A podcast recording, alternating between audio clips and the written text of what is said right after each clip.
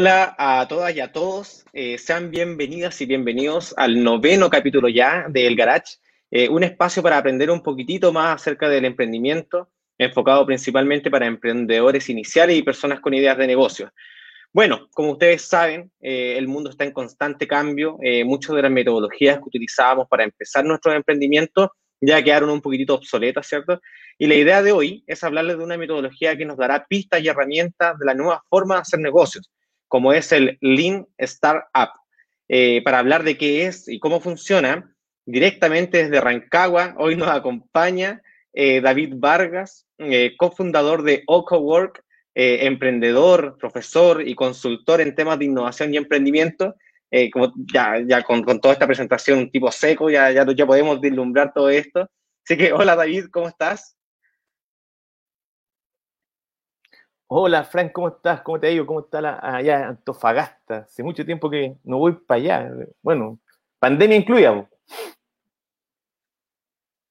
Con pandemia. No, acá está rico, ¿no? nos encanta, ya está saliendo el sol, eh, eh, ya, ya se puede ir a la playita, así que no, acá en cuanto al, clima antofagastino, no, todo, todo muy bien. Y, por allá, David, bueno, eres de Rancagua, ¿cierto? O sea, yo, estoy con una pata en Santiago, una pata en Rancagua. El O-Cowork es de Rancagua, así que eh, el primer cowork de, de, la sexta región, apoyado por Corfo, por este programa primero de eh, apoyo a los espacios colaborativos, y después nos ganamos potencia. Así que estamos apoyando full el, al ecosistema, al desarrollo del ecosistema de innovación y emprendimiento de la región de O'Higgins. Ahora, yo estoy ahora en mi oficina en Santiago, oficina casa, ya como todos, así, en esta nueva normalidad. Oye, qué bueno, David. Sí, yo creo que esto del teletrabajo, oficina, casa, papá, eh, de todo ya se quedó y, ya lo normalizamos, se instaló todo este concepto. Pero eso mismo quería preguntarte, mm, eh, David, quería saber eh, tú nos estabas hablando de OcoWork, uno de los, primeros eh, cowork em, que, están en la sexta región, y quería preguntarles directamente desde eso, eh, ¿cómo lo ha tratado la pandemia al cowork? ¿Que, para usted ha sido una oportunidad de crecimiento? ¿Qué? Cuéntame un poquitito de eso. Mira, ha sido muy complejo, o sea, ha sido, o sea, los espacios físicos que nosotros tenemos con nuestros aliados, porque nosotros tenemos un modelo de licenciamiento de marca hoy, donde trabajamos con emprendedores locales, de hecho, ahí tenemos nuestro aliado, han sido muy golpeados lo que es el espacio físico, o sea, y estamos con todo el programa de reapertura, trabajando con ellos directamente, viendo y tratando de, de cómo enfrentar este nuevo escenario. Por otro lado, eh, lo que son los servicios que nosotros damos, porque el, los cowork se han ido reinventando desde que partieron, porque este es un fenómeno de los cowork que parte a nivel mundial casi como este fenómeno de los artistas que empiezan a compartir espacio porque por economizar, ya sea, y típico que parte en Estados Unidos, que los emprendedores se van a los barrios más baratos, arrendan como estos garage, comparten costos y después la Corfo en Chile impulsa el desarrollo de estos espacios porque el compartir da mucha riqueza, o sea, el contarse la experiencia, el, el, los fracasos, que es lo que vamos a hablar hoy día mucho, como lo que hicimos mal, lo que hemos hecho bien, las redes son muy importantes para el desarrollo del emprendimiento. Entonces, nosotros tenemos en alianza con, los con estos emprendedores locales estos espacios físicos en la sexta región, pero además como plataforma virtual damos una serie de servicios eh, de apoyo al emprendimiento, tenemos un programa de incubación con la Universidad Católica, con el Centro de Innovación Angelini, y eso han dado bien, o sea, todo lo que son los servicios, esto mismo que están haciendo ustedes, las charlas hoy día, vemos que día a día esto es súper importante de apoyo, en los espacios virtuales, todo lo que son los espacios virtuales que nosotros tenemos, eso han tenido un muy buen crecimiento y una muy buena recepción por parte de nuestra comunidad de innovación y emprendimiento de la sexta región. E incluso más allá, de repente eh, nos hemos sorprendido a nosotros mismos, a lo mejor a ustedes también les pasa que a veces hacemos alguna charla en vivo y vemos que se nos conecta gente de Perú. Eso es como bien simpático. Entonces, como que, bueno, con todo lo virtual, las, las, las distancias realmente se acortan. Como dicen, el mundo es plano O sea, no, es que sea terraplanista, pero en el sentido de que el mundo es plano y las distancias claramente se acortaron. Sí, qué bueno. Qué bueno que eh, esto se convirtió en un desafío en el cual eh, se adaptaron. Esto del emprendimiento, bueno, eh, tú, tú, sabes también de, todo esto, como Cowork, todo esto, estos procesos de adaptación es parte esencial de un emprendedor, de los emprendimientos. Y, claro, a, a, nosotros no nos queda más que adaptarnos, seguir avanzando, acoplarnos a cada uno de estos espacios y sacarle el máximo de provecho a las tecnologías. En esta oportunidad, eh, eh, no, yo creo que no nos queda otra. O, nos adaptamos o, no íbamos a, piso, ¿cierto? Y, ¿Sí?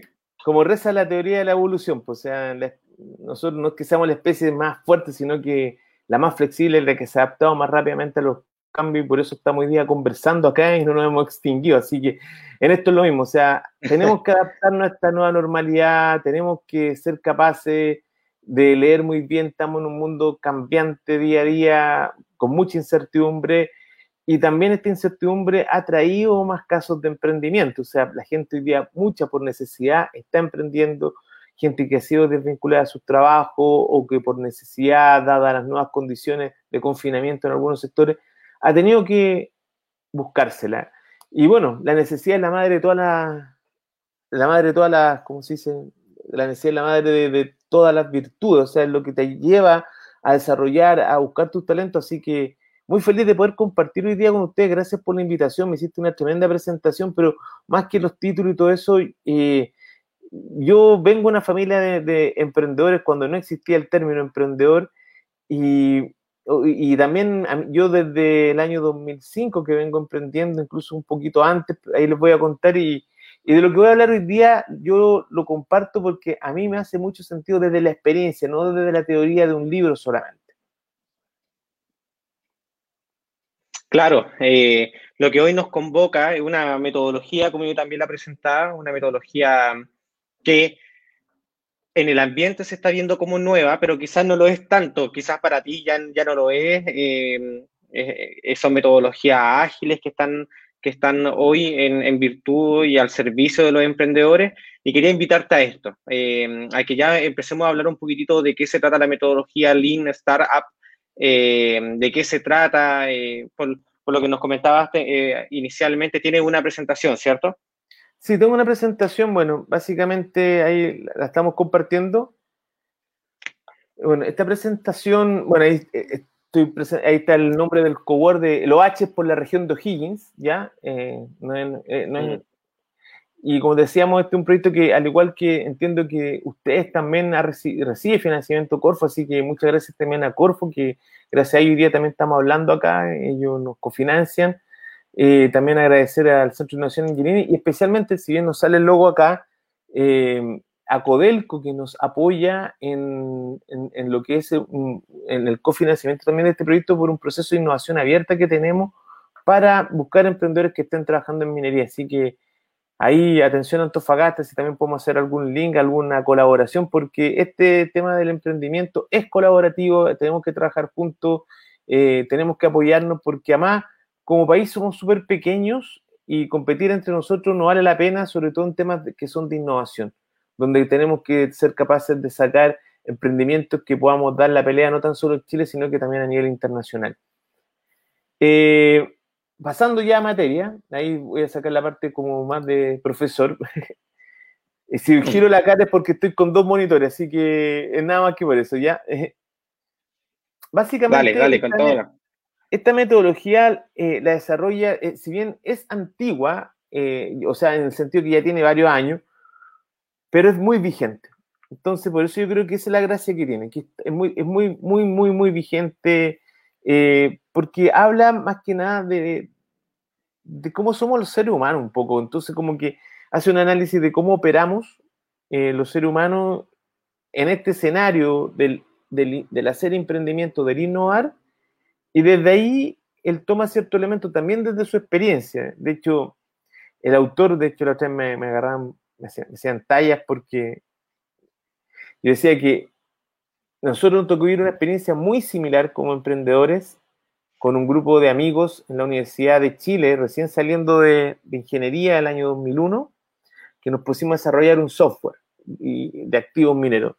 Y, y por eso cuando yo leí esto, a mí me hizo tanto sentido, porque nosotros nos pusimos a desarrollar un software con muy poco, o sea, con un diagnóstico del mercado a raíz de una experiencia laboral mía, a través, a través de mi primera experiencia laboral, detecto una oportunidad y, mucha más joven que ahora, muy embalado, sí, sigo siendo embalado, pero hoy día me he tenido que focalizar más porque a raíz de, la, de las heridas de guerra que te van quedando, de las cicatrices, ¿cachai?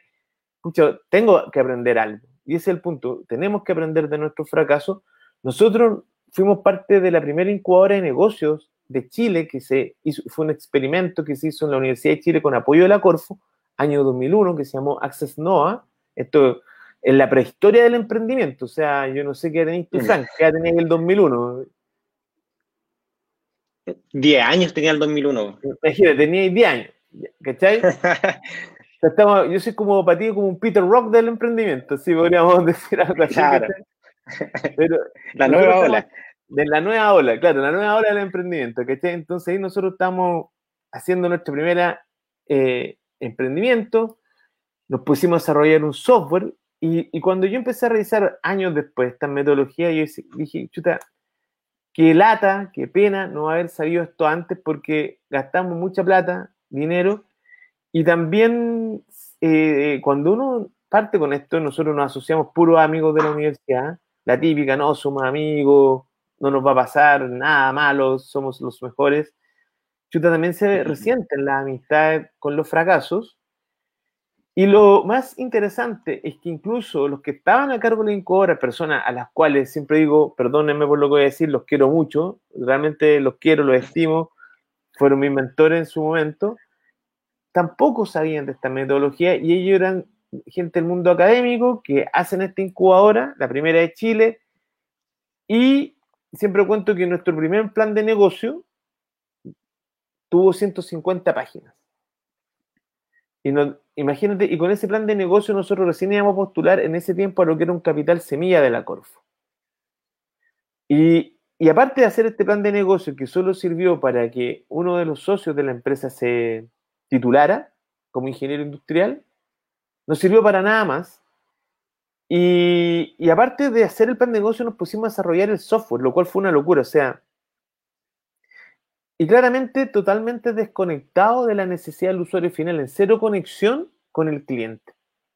Entonces fue como que, claro, yo vi una oportunidad, convencí a estos amigos y nos tiramos de cabeza, ta, ta, ta, ta, ta, ta, ta, y error tras error, y claro, el plan de negocio puede haber estado súper bueno, tenía análisis de fuerza de deporte, siempre, yo me acuerdo y tenía un flujo de caja 20 años, o sea, una cuestión que es ridícula, o sea, es absurdo, ¿cachai? Proyectar en una startup a eso.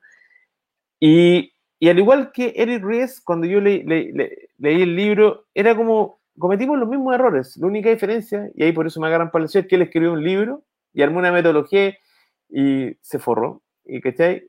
Y porque él parte contando la historia de su emprendimiento que era Imbu, y de hecho en el prólogo, si lo que este libro, eh, yo recomiendo leerlo, y es para todo tipo de negocio, ya no es un libro solamente si que tú querías hacer, no sé, una tecnología súper sofisticada, pensemos en la minería, para la recuperación de los relaves, no, esto te sirve para hacer una panadería, ¿cachai? Esto te sirve para lanzarte, o sea, es como te querés lanzar con algo y tenés miedo, y este gallo te entrega, a raíz de su experiencia, una metodología para que te lance. ¿Ya?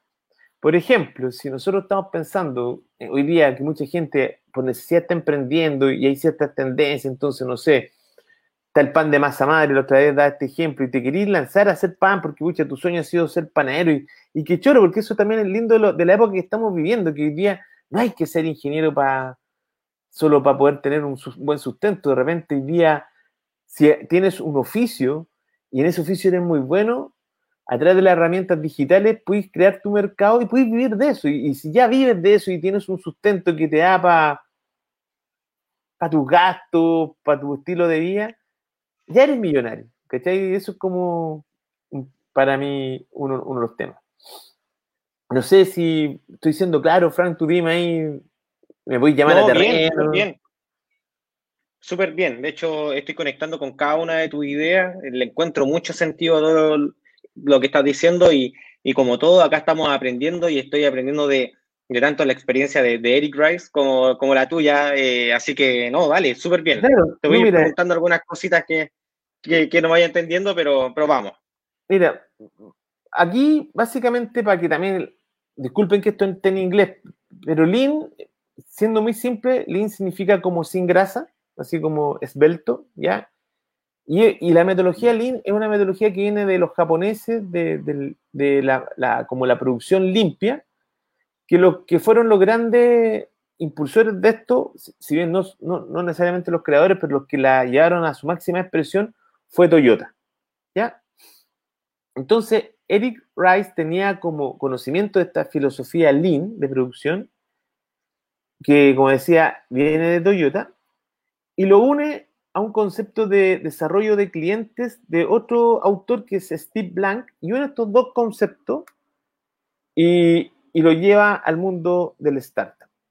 Y además acuña cinco principios básicos que yo creo que vale la pena mencionar. Y el primero es que los emprendedores están en todas partes. Y esto es súper importante. Este es el primero. ¿Ya?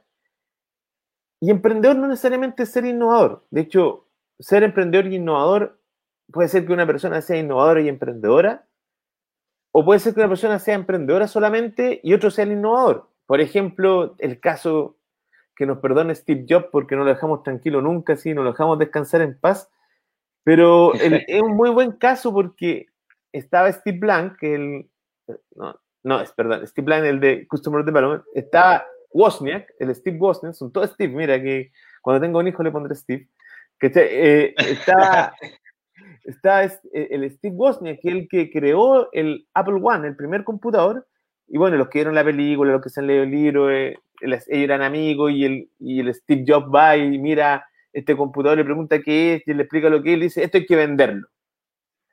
¿Cachai? El otro no había ni pensado en venderlo, lo había hecho porque era un nerd que le encantaban los fierros, el hardware, el desarrollo. Y ahí es muy bueno el ejemplo porque ahí está, por un lado, el espíritu innovador que era Wozniak, y el espíritu emprendedor de Jobs, que fue capaz de vender eso. Busquen la foto en Google, por favor, del Apple One. Y realmente hay que tener una personalidad tremenda para vender ese producto. O sea, nosotros hoy día conocemos los iPhone, los Apple Watch, que todos los productos bonitos, después fue conocido, pero ese primer producto estéticamente era horrible y este gallo fue capaz de venderlo y gracias a que lo vendió, eh, hoy día existe Apple y existieron muchas otras cosas después. Entonces, ahí está el espíritu emprendedor, que tiene que ver mucho con características que tienen que ver más con la resiliencia, con el atreverse, con el salir de, la zona de confort. Mira, yo creo que es casi un camino espiritual porque eh, tiene que ver mucho con vencer nuestros miedos. O sea, a mí me toca hablar mucho con, con gente por temas de pega, que trabajan, por ejemplo, nosotros estamos vinculados a la minería, en la minería todos sabemos que los sueldos son muy buenos, y todos dicen, oh, no todos, pero algunos dicen, oh, estoy choreado a la pega, que esto, que lo otro, y no se atreven a dar un salto emprendedor por el, temor a que te vaya mal, y un temor justificado. ¿Cachai? Si que te vaya bien en un emprendimiento, es peludo, incluso en emprendimientos tradicionales, uno puede decir, oye, pucha, quiero vender pan. Y ahí empieza todo el diálogo interno, pero la gente irá a encontrar bueno mi pan. Entonces, esto se trata de testear, lo vamos a ir viendo más en profundidad, y de ir, como yo dijera, incrementalmente. Vamos de a poquito, vamos dando pequeños pasos. O sea, si quiero hacer pan de masa madre, porque mucha viene, me, me encanta el tema del pan y quiero amasar, y puedo llegar a ganar mucha plata haciendo pan además. De hecho, hay casos, ¿cachai? Claro, no me voy a poner al tiro hacer una panadería, contratar, no sé, por pues, comprar un terreno, fabricar una panadería o arrendar un local, y comprar, ¿cachai? A lo mejor empiezo a hacer pan en mi casa y empiezo a venderlo a través de Instagram y voy cachando qué me dice la gente y voy corrigiendo, voy aprendiendo y voy mejorando. Entonces también esta metodología lo que es como a escala humana, porque si yo hoy día te digo, oye, creemos Google, ¿cómo me, estáis deseando? ¿Cachai? O sea, O, creemos Apple porque son gigantes tecnológicos ya. Pero cuando tú vas a los orígenes de esta empresa, fueron súper sencillos, súper asibles a la escala emprendedora. ¿Cachai? Fueron emprendimientos de base. Entonces, primero, como te decía, los emprendedores están en todas partes. Entonces, este gallo, vamos a ir nombrando los cinco principios y vamos a ir avanzando. Por otro lado, este no es un principio, sino que él da una definición de startup, ¿ya? Da una definición de startup que para mí esto también es re importante porque tú tenías 10 años, o sea, yo tengo 15 años más que tú, ¿cachai? Yo soy de la, como dijiste, de la vieja ola, o de la nueva ola. La nueva ola, la nueva. Claro, así como de, la época de Buddy Richard, una cosa así. ¿Cachai? Así, tu cariño se me va, como tu emprendimiento se me va, porque en realidad podría hacer una canción. ¿Cachai? Porque realmente yo vengo de una familia donde mis tíos y mi papá tuvieron sus propios negocios. mi papá tuvo un garage, o sea, tuvo buses interprovinciales y después tuvo un garage hasta, hasta que se murió y de hecho ahí yo crecí y arreglábamos motores, ¿cachai? Camiones. Mis tíos tuvieron empresas de buses, de camiones. Tengo un tío agricultor en la sexta región. Mi familia es de la sexta región por parte de papá. Pero ellos crearon una empresa no para venderla. Y no pensando en un, un crecimiento acelerado. Entonces, el startup es una cosa distinta, es un concepto que uno crea y de partida este gallo da esta definición como una institución diseñada, humana, diseñada para crear un nuevo producto o servicio bajo condiciones de incertidumbre extrema. Y se recalca incertidumbre extrema. Porque imagínate que si tú ya quieres emprender, ya, sigamos con el ejemplo del pan, y quiero hacer pan, y me voy a tirar con una panadería, ya se te aprieta la guata, si eso es lo que le pasa a todo el mundo la gente no emprende porque se te aprieta la guata, porque es mejor platita segura que, que volando, ¿cachai? Y, la gente de repente lo puede estar pasando súper mal en sus pegas, pero no, mejor aguanto porque tengo mi platita segura y si me va mal, y todos esos diálogos internos que tenemos, ¿cachai? De, de nuestros miedos internos, ¿cachai? Y que muchos son reales, ¿cachai? Sobre todo cuando tenemos compromisos y tenéis hijos, ¿cachai? Tenéis que pagar los colegios, entonces también son justificados. No quiero decir que muchos de esos miedos son solo una, injustificados. Hay muchos que son justificados. Pero la, entonces, si ya tú quieres emprender, hay incertidumbre, pero una startup además está creando un producto, un servicio innovador, que eso ya también tiene un nivel de riesgo per se. O sea, al interior, claro. ¿cachai? De las empresas que ya están establecidas, hablemos de empresas que desarrollan productos, el mismo Google, ¿cachai? Crean productos innovadores y a veces fracasan. Por ejemplo, está el caso del Google Glass. ¿Cachai? Que en un momento así con bombo y platillo se, anunciaba el Google Glass, el Google Glass. No pasó nada con Google Glass. O la red social de Google, ¿cachai? Que quería competir con Facebook. No pasó nada. ¿Cachai? Entonces, las empresas también fracasan, imagínate, grandes, haciendo un producto innovador. Imagínate uno que está creando una empresa y además una empresa social desarrollo de un producto o servicio nuevo e innovador. O sea, es como incertidumbre sobre incertidumbre. O sea, y de hecho, es altamente probable, de hecho, con un 90% dicen la encuesta como que fracases. O sea, es altamente probable que fracases. Entonces nos tenemos que preparar para eso. Esto es como un deporte de alto riesgo. ¿Ya? Claro. Pero David, consulta. Eh, por lo que estoy entendiendo, de acuerdo a esta definición, es que eh, es una, condición actitudinal que se convierte en un emprendimiento, en un startup. O sea, es un tema que acá lo dice, y el segundo principio, gracias Frank por que el espíritu emprendedor es management, es gerenciamiento. O sea, es como tú administras y gerencias primero es estar consciente de lo que te estás metiendo. ¿Cachai? O sea, no te voy a meter a nadar en aguas calmas, te voy a meter a nadar en aguas turbulentas. Entonces, como prepárate. ¿Cachai? Es mucha disciplina y es saber que es mucha incertidumbre y al final lo que tú vas administrando, y por eso un tipo de management, ¿Cómo vas administrando esta incertidumbre? Y por eso, lo que propone esta metodología es que vayamos paso a paso. ¿Cachai? Pasito a pasito, dando, validando, aprendiendo, mejorando. Esa es la metodología. Entonces, quiero hacer pan.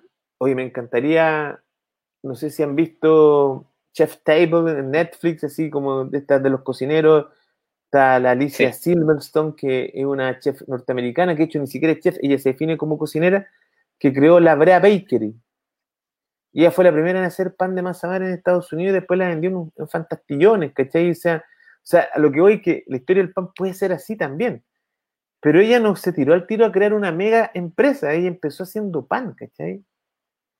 Eh, y, porque le apasionaba, entonces, y esto lo que, esta metodología lo que ve es cómo emprendedores exitosos han sido exitosos, entonces observa estos casos de éxito y lo lleva a una metodología. Entonces, vamos a hacer pan, no voy a arrendar local, no voy a, no, tengo un horno en mi casa, si no tengo, veo cómo acomodo un hornito en mi casa, hago pan, aprovecho hoy día todas las plataformas digitales que están disponibles, ¿cachai? Que hoy día son plataformas de venta, y empiezo a darle. No le doy el pan a probar a mi mamá, a mi hermana, a, mi novia, no, pues, o sea, el pan lo salgo a mostrar al mundo real porque me lo van a encontrar rico. Mira, la familia pasa o te lo encuentran muy bueno o te lo aportillan, ¿cachai? Pero es extremo para los dos lados. Entonces, claro. no es un buen campo de prueba. Entonces acá el tema, yo rápidamente tengo que salir a validar al mercado, a la realidad. ¿Cachai? Ahí tengo que salir a pelearla rápidamente. Y hoy día las plataformas digitales te lo permiten. Si voy teniendo un feedback positivo del mercado, ¿cachai? De los clientes, y la mejor manera de traccionar es vendiendo, avanzo, pues si realmente el pan que estoy haciendo es muy bueno y la gente realmente me da feedback, y el mejor feedback es que me vuelvan a comprar el pan, ¿cachai? No es que me pongan muchos likes. No, mis ventas empiezan a aumentar. De hecho, mira, yo soy mentor de la, de la, de la red del Centro de Innovación Angelina y a raíz de eso me invitaron, estuve mentoreando hasta hace poco a un emprendedor de Buenos Aires. ¿Cachai? Y este gallo eh, empezó a hacer, él es chef y empezó a hacer comida barf, que, es una comida cruda para perros. ¿Cachai? Busquen el concepto de barf, B larga ARF, que es cómo volver al perro a su alimento, alimento natural, lo cual le mejora la elasticidad, ¿cachai? La musculatura, tiene una serie de beneficios, eso está súper como estudiado, este gallo. Y este gallo empezó a hacerle comida a su perro, ¿cachai? Después empezó a vender por Instagram y hoy día está montando después de un año su planta de 100 metros cuadrados. Y vive de eso. Entonces. Pero después de un año. Después de un año, exacto. O sea, esto toma tiempo y te puede tomar más tiempo, pero a lo que voy que va escalonado.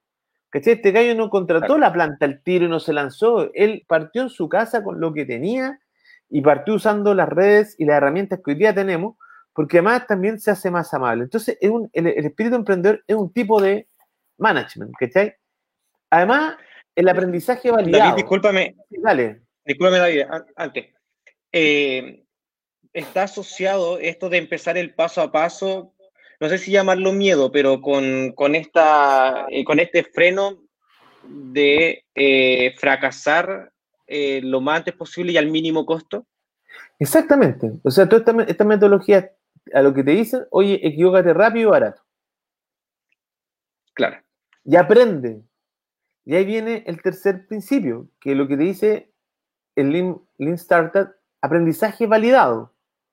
O sea, probar un producto mínimo viable, que es un concepto, ahí para que no se asusten los que, porque eh, el mundo del emprendimiento está lleno de términos que a veces, y sobre todo cuando son en inglés, como que alejan a la gente.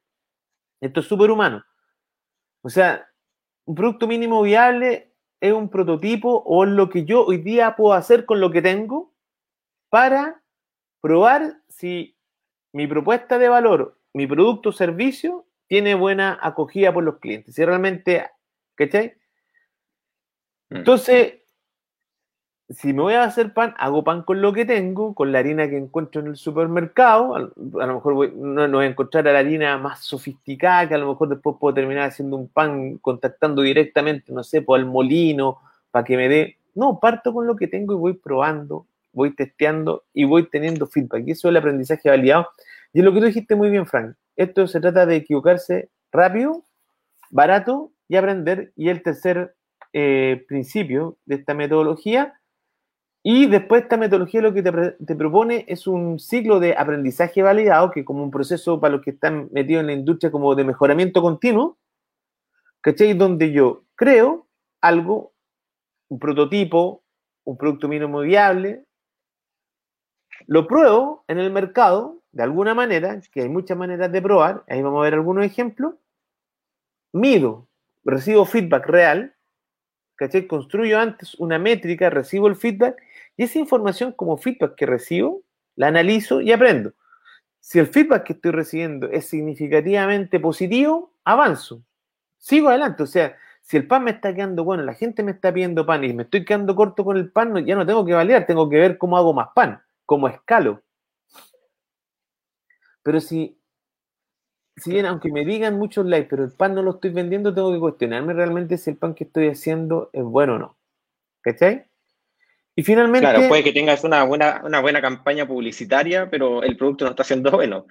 Eh, claro, pues, y eso pasa mucho, muchos fracasos hoy día porque claro que son secos para el marketing y para el, y para el prototipo digital, pero después no son capaces de aterrizarlo en un producto y eso es súper bueno. Y pasa ambos, ambos temas, de repente hay gente que es muy buena haciendo productos y es malo en el marketing, o sea, se necesitan ambos mundos en equilibrio.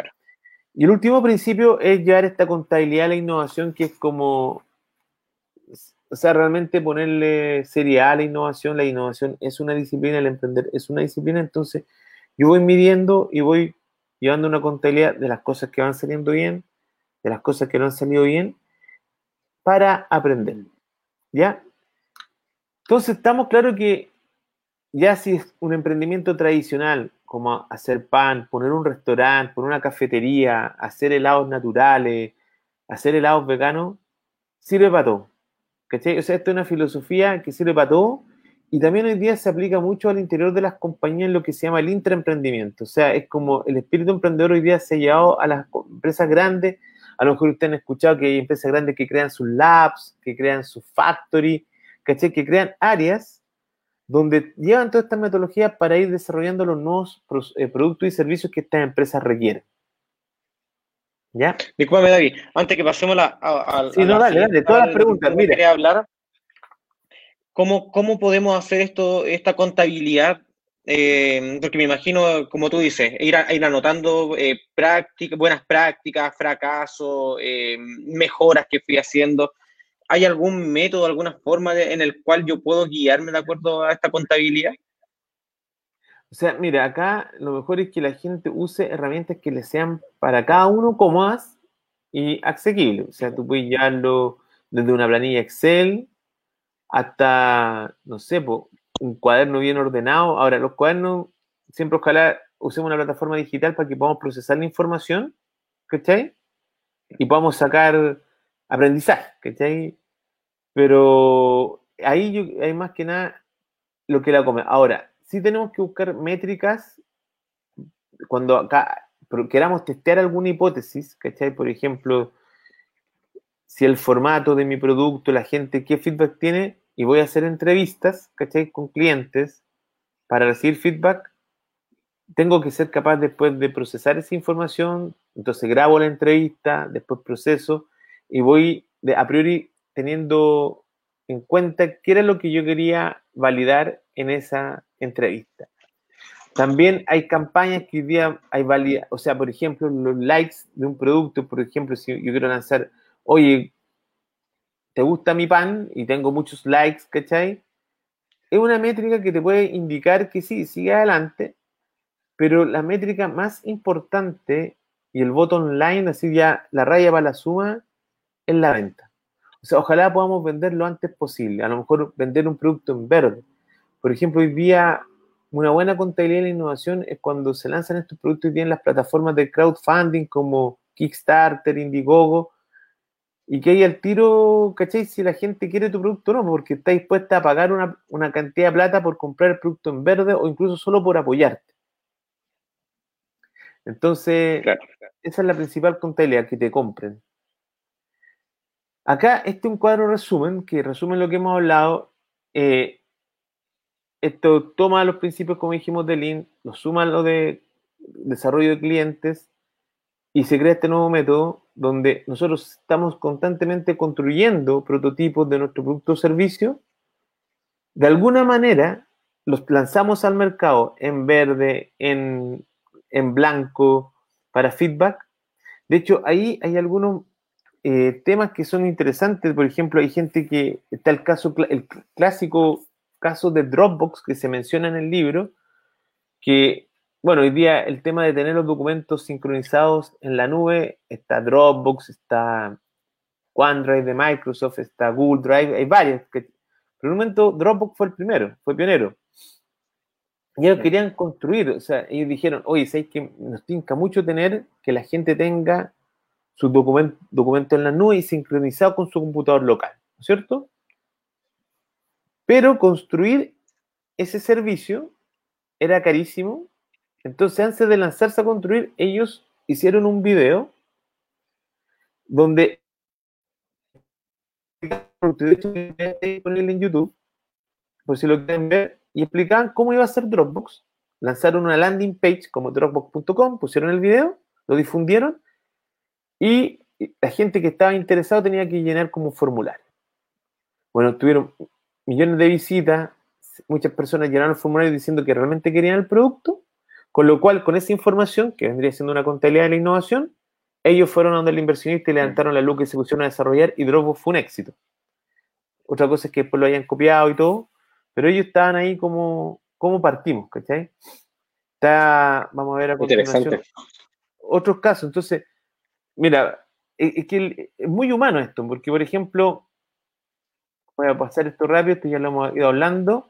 Nosotros tenemos una idea, que está ahí típico, hoy estamos, muchas veces estamos en el mundo de la idea y nos cuesta mucho salir del mundo de la idea. El yo creo, yo pienso, a mí me pasa muchas veces en el mundo emprendedor que los emprendedores llegan y dicen, no, mi idea es genial, claramente me voy a ser millonario, soy, soy el próximo Mark Zuckerberg o el próximo Steve Jobs. Y tú le dices, ya, cuéntame la idea. No, pero es que no te la puedo contar porque me la podéis robar, ¿cachai? Ah, típico. Un clásico.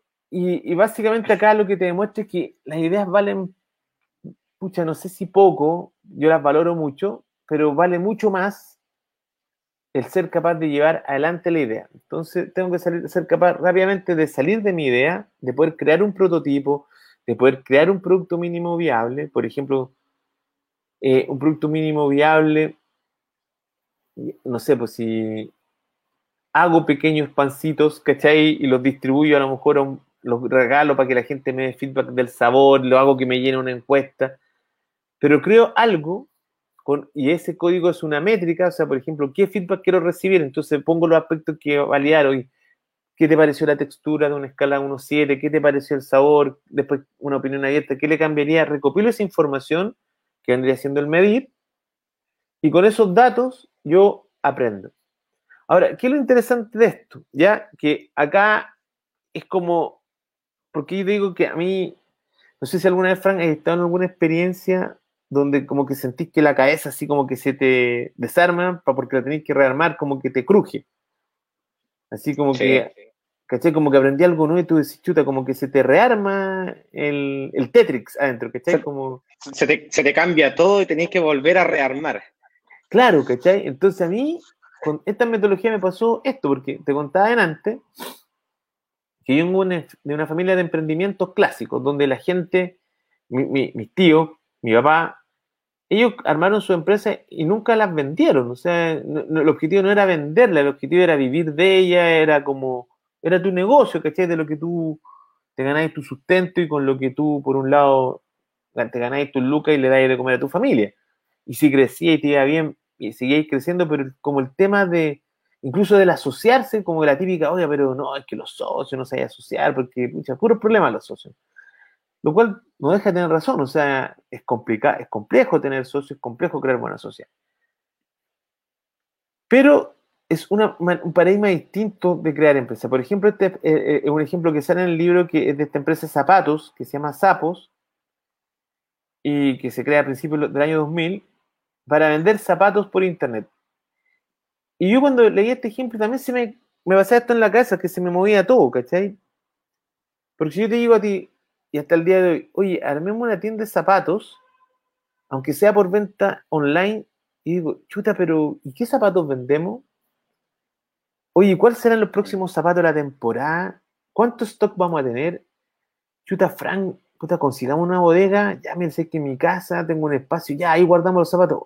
¿Y de dónde traemos los zapatos? Los traemos de Brasil, los traemos de China.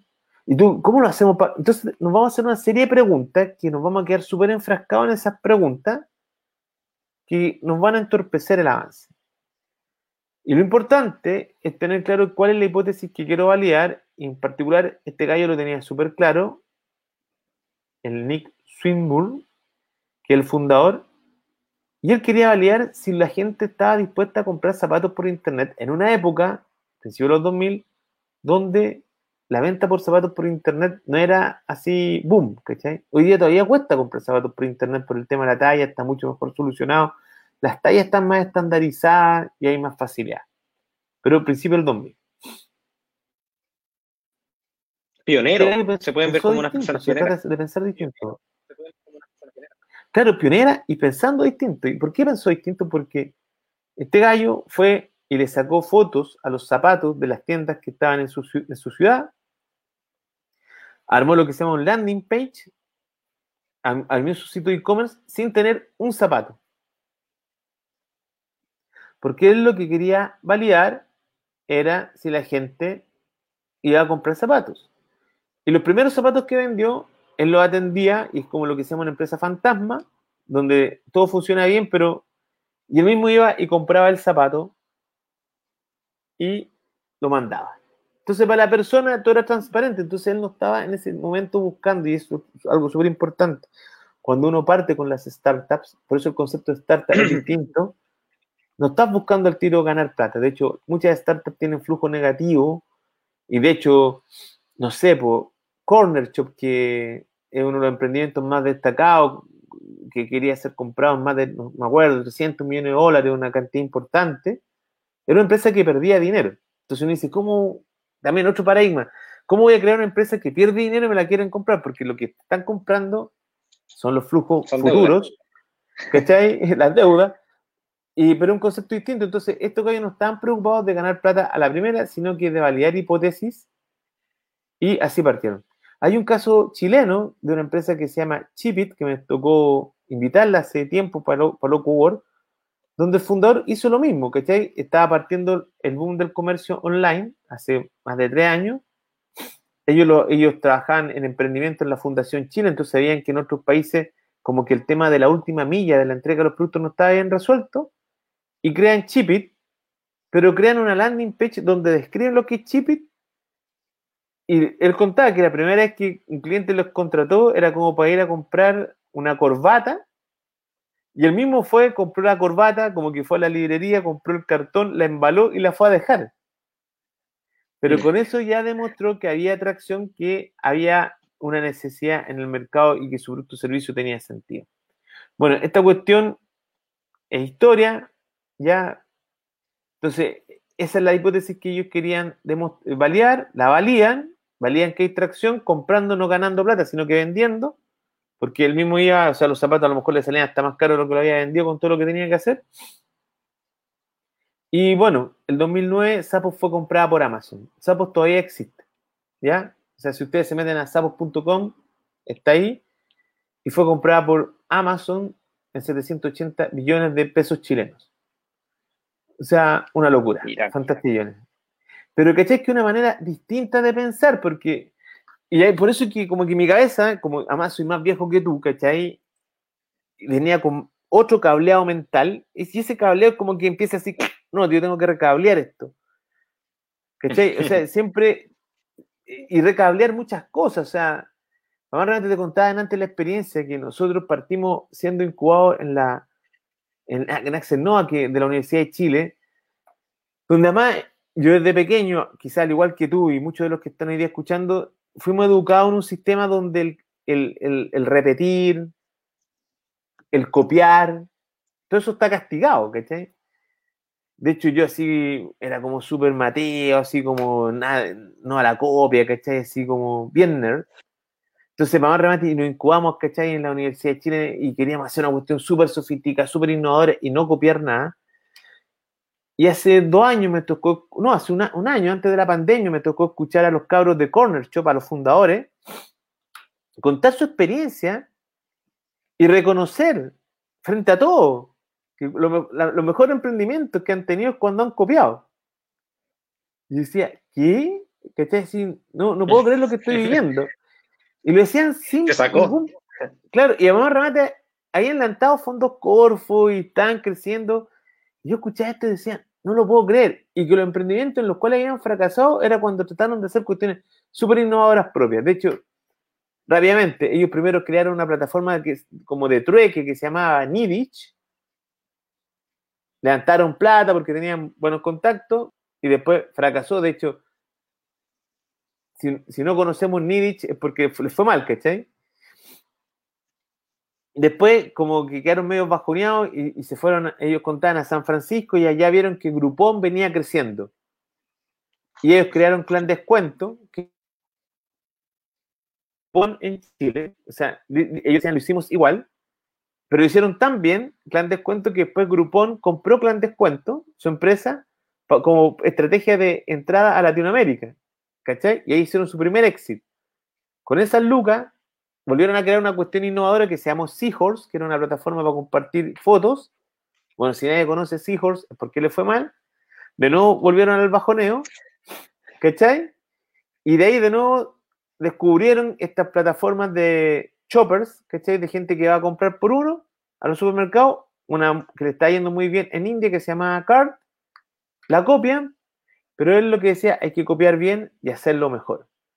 Entonces, ¿cachai? Son paradigmas distintos. O sea, es otro cableado y, ojalá que las personas, al igual que yo, nos podamos recablear lo más que podamos, porque es una manera mucho más amable de hacer negocio. O sea, eh, delante tú dijiste el tema de los miedos, y claramente esta metodología te permite si uno la piensa bien, a ir dando pequeños pasos para lanzarse, que es lo más que cuesta, ¿cachai? Para lanzarse. Eso, no sé si va alguna duda, no sé si estamos con preguntas ahí en, el chat, si hay algo. No, no, dale, todo, todo bien. Vamos bien. Este momento voy, voy, pero en línea contigo, muy sintonizado. Perfecto. Entonces, volvemos al concepto aprendizaje validado, ¿cachai? Nosotros vamos creando un prototipo, un producto mínimo viable para validar algo. ¿Cuál es la pregunta? ¿Cuál es la duda? ¿Qué es lo que nos tenemos que hacer una buena pregunta? Por ejemplo, el caso de Sapo, el fundador, él quería validar si la gente estaba dispuesta a comprar, que era una incertidumbre para él, zapatos online. Y básicamente, ¿qué es lo que evita esto? ¿Qué es lo que tú dijiste antes? Nos vamos la idea es equivocarnos rápido y barato que realmente lo que estamos haciendo a alguien le importe, que alguien lo quiera comprar, que existe un mercado. O sea, nada más fome que solo creer el yo creo, yo pienso, y claro, como reza el dicho, no saco nada con verme bonito el espejo yo, sino que los demás me tienen que encontrar bonito, ¿cachai? Entonces, salir rápido al mercado a probar. Y la mejor tracción es que hayan clientes dispuestos a pagar. Ya, validar, validar, validar, ¿cachai? Y ser capaces, porque también puedo tener una idea, pero tengo que ser capaz de congregar, de encantar, de armar un equipo que sea capaz de construir el producto o servicio que yo estoy imaginando. Y por eso también esto es un tipo de management, porque yo tengo que ser capaz de gerenciar esto. Y ahí es cuando la innovación o el emprendimiento se vuelve un poco latero, porque hoy día está un poco romántico, como está idealizado el tema del emprender, todos quieren ser emprendedor y todo, y es como wow, es como chor y todo creativo, mucho post-it, muchas cosas cool, ¿cachai? Como, pero esto es pega, es pega, es pega, es disciplina, eh, eh, eh, es hacer la pega, se trabaja más que muchas veces que estando empleado, no muchas veces se gana más que siendo empleado, ¿cachai? Entonces también hay que tenerlo claro, al menos al principio, y es pega, es pega, es pega, es pega. Lo que habíamos hablado, que tú antes lo preguntaste, cómo podemos ir validando, cómo mostrar tracción, tracción que es lo que, lo más, así como la más dura es la venta, ¿ya? Después, eh, yo puedo mostrar porcentaje de clientes y usuarios que voy teniendo, referencias, por ejemplo, si estoy haciendo pan y de repente, no sé, el hacedor de hambre o alguien reconocido en el mundo del gastronómico en su Instagram dice, oye, estoy probando este pan súper rico del Frank, pruébenlo, un emprendedor de Antofagasta, claramente eso te va a ayudar a, a traccionar, ¿cachai? El engagement o la retención de los clientes, que es cuánta recompra tengo, o sea, si tengo de repente, claro, una campaña muy masiva, pero son puras compras unitarias y nadie me volvió a comprar pan, tengo que preguntarme qué estoy haciendo mal. O sea, no puedo ser tan ingenuo. O sea, todos estos temas de engagement, de validar, el producto, a lo que nos quieren llevar es que tenemos que conocer muy bien a nuestros clientes y a nuestros usuarios. Acá hay una distinción entre cliente y usuario porque a veces son la misma persona, a veces son distintos. Cliente el que paga, usuario el que usa. ¿Cachai? A veces son la misma persona. Y nosotros estamos día a día enfrentados a productos y servicios que nos llevan a estos dos mundos. Por ejemplo, tú puedes ver videos en YouTube y puedes ser usuario y los que somos usuarios de YouTube nos mamamos los, los avisos, ¿cachai? Tenemos que ver, hoy día cae más avisos para ver lo que queremos. Pero si tú pagáis YouTube Premium, te quitan los avisos y además tenías acceso como a series originales, ¿cachai? Y ahí eres cliente y a la vez usuario.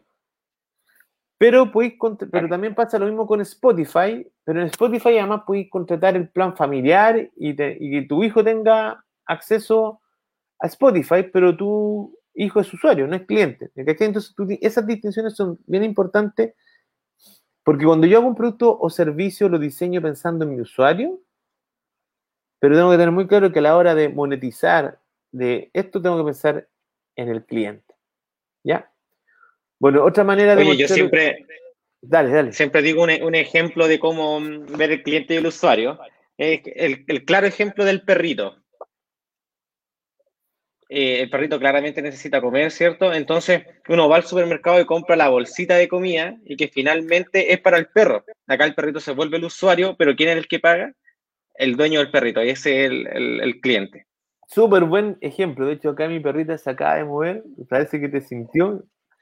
Sí, pues, eh, hoy día es un mercado además que está creciendo mucho el mercado de los animales, así que también hay, hay gente que tiene idea este, por ejemplo, este mismo emprendedor que está haciendo este alimento BARF en Buenos Aires, él tiene su perro y empezó a hacer esto porque él, es chef y administrador gastronómico y trabajaba en un local y empezó a hacer esto por, su perro y se está transformando en su empresa.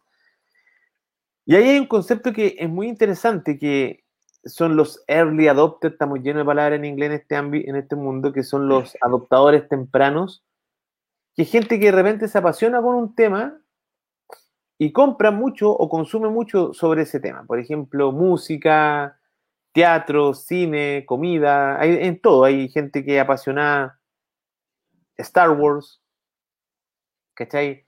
El que se compra siempre el último teléfono, ¿cachai? Y después... Pero hay muchos early adopters que después se transforman también en emprendedores. Por ejemplo, eh, si tú eres un early adopter de cosas para tu perro y siempre andas buscando lo mejor para tu perro, la mejor comida, estás muy preocupado de su salud, cosas así, y de repente tú te pusiste a hacer su propia comida, eres un clásico early adopter y en este caso el early adopter también se transformó en un emprendedor. Mira. Así que no, es muy... Bueno, acá mecanismos de tracción que podemos generar, las ventas directas, o sea, es la mejor forma de mostrar, como habíamos dicho, crear estos landing page, ya acá, el landing page, acá estoy viendo mis apuntes, ¿cachai? Hay varios landing page que, no, como que uno puede crear, pero hay uno que se llama el, como el mago de Oz, ¿cachai? Que lo dan como ejemplo, que es como que tú creáis a través de internet el servicio como que funciona todo automatizado, como que ya funciona, pero detrás te, te tú con tu amigo o, con un par de empleados haciendo todo a mano para que la cuestión funcione. Y de hecho, uno de los primeros landing pages así que eran como con este tema del mago de Dios para saber si la gente quería o no el producto, eh, fueron los gallos que crearon estos servicios de convertir los PDF en Word. ¿Cachai? Ellos querían ver si había mercado, ¿cachai? Si había gente que si tenía, o sea, yo tengo la necesidad dijeron, habrá más gente que tenga la necesidad, habrá mucha gente que tenga la necesidad que valga la pena que creemos una startup. Y claro, lanzaron la página, tú subías ahí el documento PDF y atrás estaban un par de viejos que copiando y pegando te armaban el Word y te lo mandaban de vuelta, ¿cachai? Y con eso validaron que había mercado, el crecimiento, y después dijeron, ponían un aviso, pucha, por exceso de demanda nos está yendo tan bien que vamos a estar un tiempo abajo mientras creamos la nueva plataforma, ¿cachai? Entonces, entretenido. Claro, al inicio bien rústico. Al inicio bien rústico, ¿cachai? Entonces está el tema, este, este, ese se llama el mago de Oz, que es una manera, ¿cachai? Como de crear productos mínimos viables. Están los landing page, está el conserje, que eso se da mucho en minería, que el conserje es como que tú desarrollas tu producto o servicio con un cliente. ¿Cachai? Por ejemplo, una compañía minera, ¿ya? Tiene una necesidad y tú desarrollas eso para esa compañía minera. Por ejemplo, hoy día está muy de moda en la minería el tema de la detección de hinchancables. Todo tiene el problema de los hinchancables. Yo desarrollo un detector de hinchancables, pero puedo sellar un acuerdo con la compañía minera que a lo mejor ellos me financian, pero si esto le va bien, yo lo puedo vender a otras compañías mineras que tienen el mismo problema. Eso se llama el conserje. Y Después mm. le pago un royalty o le doy un precio preferencial a la compañía con lo que desarrolla. ¿Cachai? Entonces, muy humano. ¿Cachai? Como muy, muy humano. O sea, la manera de ir probando eh, que hay tracción. Y nos ayuda, de nuevo insisto, a ir venciendo nuestros medios. Bueno, las campañas en, las redes sociales son buenas, o lanzo una app que me la descarguen muchas personas, o lo que nos pide muchas veces la Corfo, que hayan cartas de interés, como que los emprendedores están desarrollando algo y la Corfo para validar si realmente hay interés dice ya, pucha, presenta al menos unas tres cartas de interés de que hay clientes reales interesados que te valían al final que el problema, la oportunidad que tú estás viendo es real. Acá hay algunos lienzos de cómo partieron Google, ¿cachai? Este se llama el Link Canvas, la metodología se llama Link Startup y hay otro autor que creó un Link Canvas que está alineado con la metodología que te permite como armar esto, ¿cachai? Este es el lenguaje que hoy día habla Corfo y, esto es súper importante porque para los que quieren postular a los PRAE, ¿cachai? Cuando se ponen a llenar el formulario, eh, es bueno que tengan en mente la metodología porque las preguntas que te la hacen tan bajo esta lógica del Startup.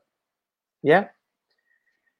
Entonces, ¿pero qué es lo interesante? Google parte en el año 98 y esta era su landing page. ¿Cachai? Esta era con la que ellos querían probar.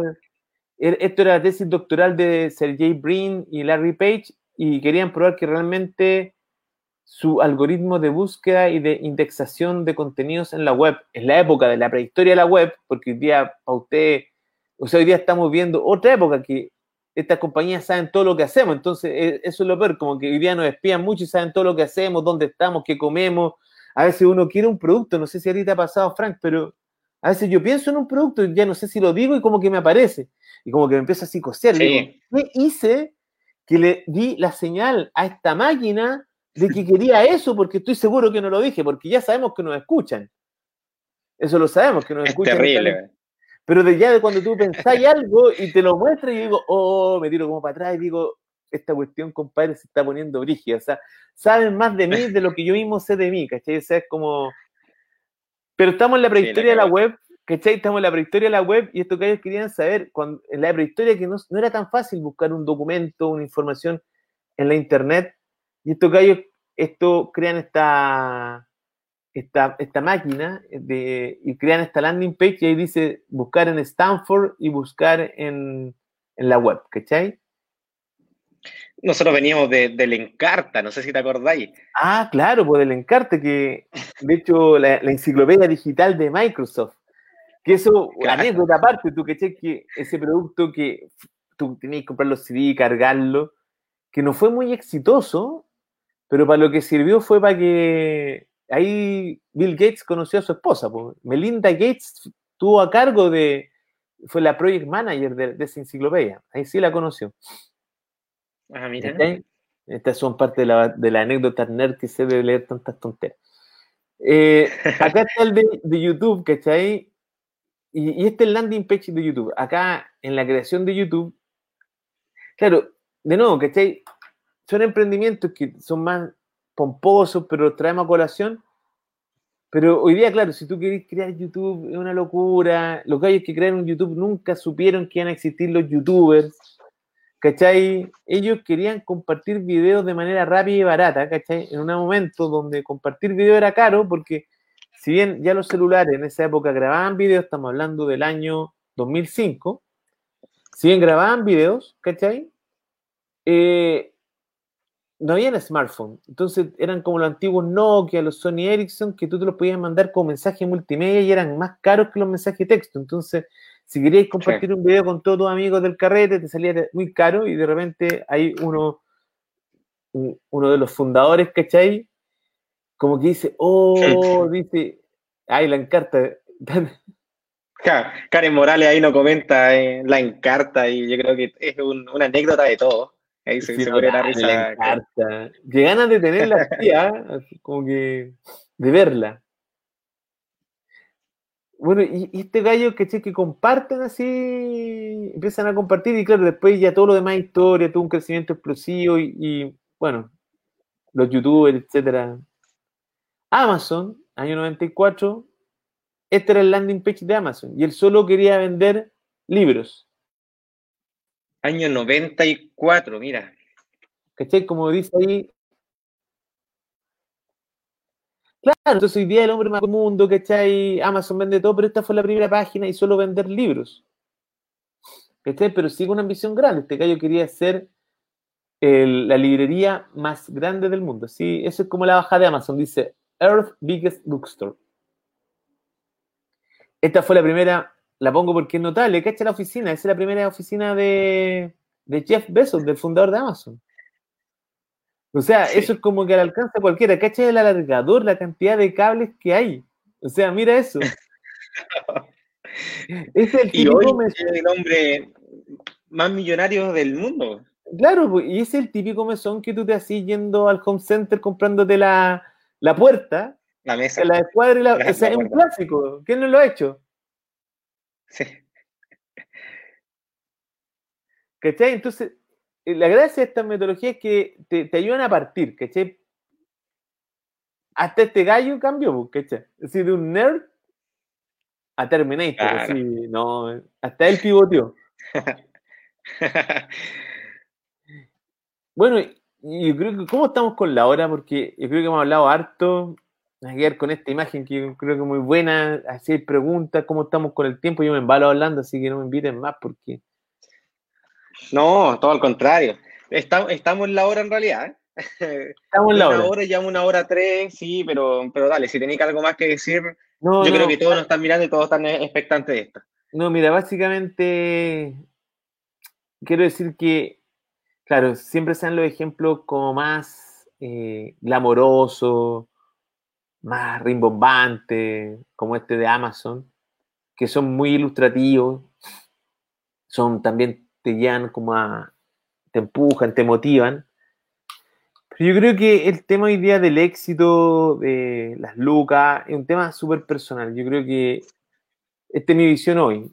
O sea, si tú creas tu negocio y te da para vivir, para desarrollar tu proyecto de yo no me meto en el bolsillo de nadie. O sea, si tú necesitas 100, un millón, 10 millones es cuestión de cada uno, pero si te da para ti, para desarrollar tu proyecto y con eso eres feliz, estás aportando, estás creando trabajo, ya eres tremendamente exitoso. O sea, si de verdad, yo lo digo, yo, yo tengo un restaurante entre los emprendimientos que he hecho, que está hoy día cerrado en Santiago, cerca de, la, de la zona cero, fue golpeado por el estallido después de la pandemia.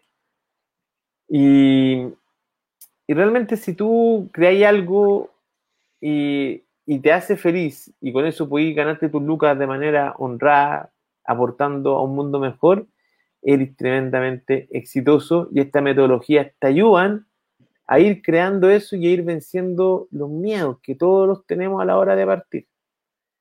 ¿Me lanzo o no me lanzo? ¿Me lanzo o no me lanzo? ¿Renuncio o no renuncio?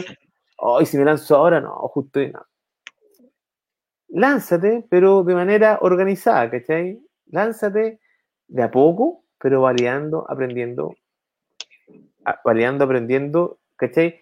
Pivoteando, que es un término que se ocupa mucho, que es el pivotear, que cuando yo como que retrocedo y tengo que replantear mi producto o servicio, o perseverando, que digo, mira, el feedback está siendo bueno, así que sigamos adelante, vamos bien. Así que con eso, querido Frank, yo cerraría motivando a la gente que, que quiera emprender, que lea esto, son cosas bien entendibles, si dejamos los anglicismos de lado, son bien humanas y nos ayudan a, nos van a ayudar y nos ayudan a dar estos primeros pasos en el emprendimiento. Oye, David, yo me voy, pero hoy conocí un, mundo distinto. De hecho, eh, se me abrió la cabeza principalmente, y te voy a ser muy sincero, con, estos negocios, cómo los fueron sacando con los landing page. Em, creo que hay una, una, gran oportunidad que todavía, a pesar de que son bien antiguos, estamos hablando del año, ¿cuánto? 2001, creo que se me da un ejemplo, eh, que, se estaba utilizando con, con, el de los zapatos y ahora aún se pueden utilizar este tipo de metodología e-, este tipo de herramientas en realidad em, para poder hacer emprendimientos que sean bien potentes, que en lo ideal sean escalables. Pero dentro de lo mismo, eh, David, para seguir avanzando, y, la última pregunta que le tengo es, eh, ¿en qué se diferencia un poquitito eh, una pyme con un startup? O, es lo mismo o hay su diferencia? Hay diferencias, porque, o sea, un startup puede llegar a ser una pyme pero como lo que dije, bajo este paradigma y como este autor define startup y como hoy día entiende la Corfo lo que es un startup, la Corfo y el mundo anglosajón, es que por un lado yo estoy creando una empresa, pero antes de crear la empresa, lo que yo tengo es un grupo de personas que está desarrollando un producto o servicio innovador bajo condiciones de incertidumbre extrema. Y esa condición de incertidumbre extrema está dado por el grado de innovación en la que me estoy metiendo. Entonces es una cosa como, como dijera, eh, no estoy poniendo, o sea, y por eso e, es, la conjugación del espíritu emprendedor con el espíritu innovador. ¿Cachai? Son las dos cosas que están ahí mismo, en la misma licuadora, trabajando juntas, ya sea dentro de la misma persona o en distintas personas en un emprendimiento o en un startups. ¿Cachai? El mundo de las pymes muchas veces es de espacios más tradicionales de emprendimiento, pero que no por eso son menos, como dijera, eh, como dijera, no, es que estén en un nivel distinto, que uno sea mejor que el otro, ¿cachai? O sea, realmente yo hoy día puedo crear, y el caso ahí de la Nancy Silverstone, de esta creadora de la Brea Baker en Estados Unidos, eh, yo puedo partir haciendo pan y llegar a crear una gran empresa de pan de masa madre y que después eso genere muchos recursos, ¿cachai? O sea, no está determinado por el crecimiento. Sí, los startups lo que buscan también, aparte de la condición de incertidumbre extrema, es eh, como un crecimiento exponencial de tu producto o servicio. ¿Ya? Eso es como una característica. Y eso tiene que ver con replicabilidad, escalabilidad, por ejemplo. Por eso hoy día cosas como plataformas digitales eh, van muy de la mano de los startups porque son muy fácil que yo la replico y la puedo vender ese servicio en el mundo entero, como el caso de Corner Shop. ¿Cachai? Que es distinto a, una cadena de, a una cafetería, que a lo mejor yo con mi restaurante puedo quizás lograr y puedo hacer que sea un buen restaurante, que eso me genere un sustento y que eso me dé para vivir bien. ¿cachai? Y eso vendría siendo una pyme o una mi pyme, ¿ya? Pero el caso de la escalabilidad o de replicar el restaurante es más complejo. Que hay algunos que lo han logrado. El caso es Starbucks, ¿cachai? Pero Starbucks para lograrlo tuvo que estandarizar. Y revisar su modelo de negocio. Perfecto. David, agradecido totalmente de, todo lo que hoy nos, nos entregaste. Em, como te digo, aprendí un poquitito más y espero también que a todos los emprendedores, a todas las personas con ideas de negocio que hoy nos estuvieron viendo, haya sido eh, igual de importante y lo valoren de la misma manera que lo estamos valorando nosotros.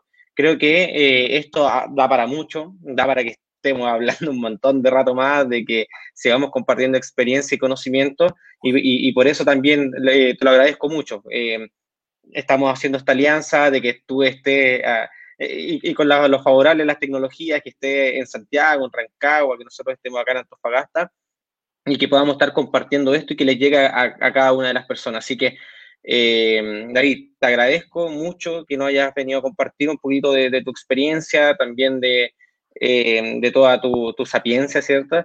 Así que muchas gracias, David, y, espero tenerte en un próximo, en un próximo, eh, la próxima temporada. Este es el último capítulo de El Garage. Eh, la próxima semana, semana se nos viene el resumen, pero espero el próximo, eh, la próxima temporada también estar hablando de metodologías que sean iguales de ágiles y que nos ayuden a cada uno de los emprendedores. Muchas gracias, Frank, por tus palabras. Muchas gracias a todo el equipo de, del Garage, de CoWeb, de ahí de Dos Barbas, a todos los amigos ahí de Antofagasta. Y espero que nos estemos viendo pronto y, que rico también poder colaborar desde acá, desde el OCO Work, desde acá que está ahí el, el, el de la sexta región, hacia Antofagasta. Imagínate cómo nos estamos uniendo hoy día a través de esta plataforma. Qué maravilloso. Así que feliz de poder apoyarlo. Gracias, gracias David. También vamos a aprovechar acá, está pasando abajo la, la wincha, eh, que te puedan seguir en Instagram y Twitter como arroba ocowork o hcowork Em, y también en Facebook de la misma manera. Instagram, Twitter y Facebook como arroba ohcowork. Eh, y eso, David, muchas gracias. Eh, gracias por estar hoy con nosotros. Y para despedir el programa, para, para despedirnos hoy, eh, no queremos ser menos. hoy hay un, un lanzamiento en la ciudad, regional, nacional, mundial, universal, eh, del video del single, sí, del, el single que se llama Hacer Yo de Domo.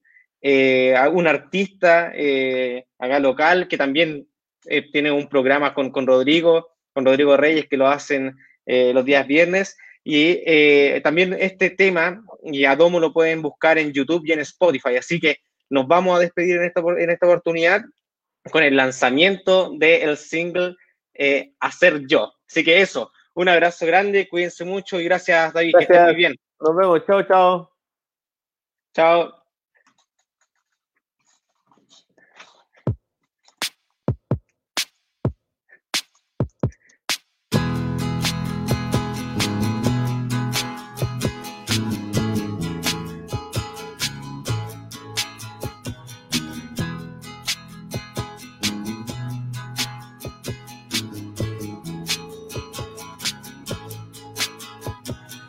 Pásame las alas para volar bien lejos un rato y olvidarme un poco de este día enfermo, malo.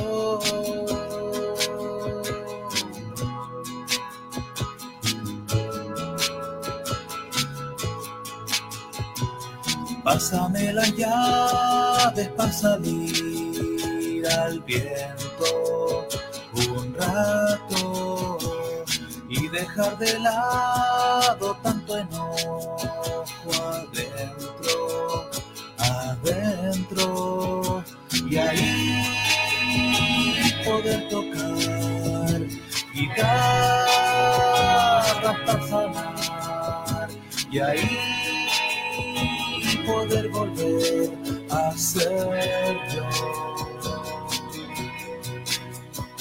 Y ahí poder cantar solito para curar. Y ahí poder volver a ser yo.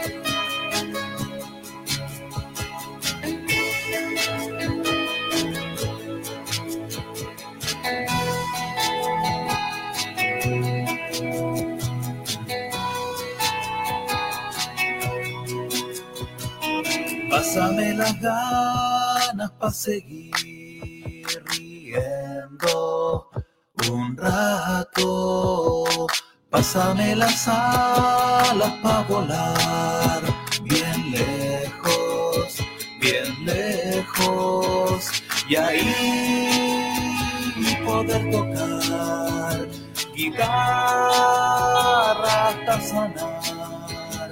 Y ahí poder volver a ser yo. Y ahí poder cantar solito para curar. Y ahí poder volver a ser yo. A ser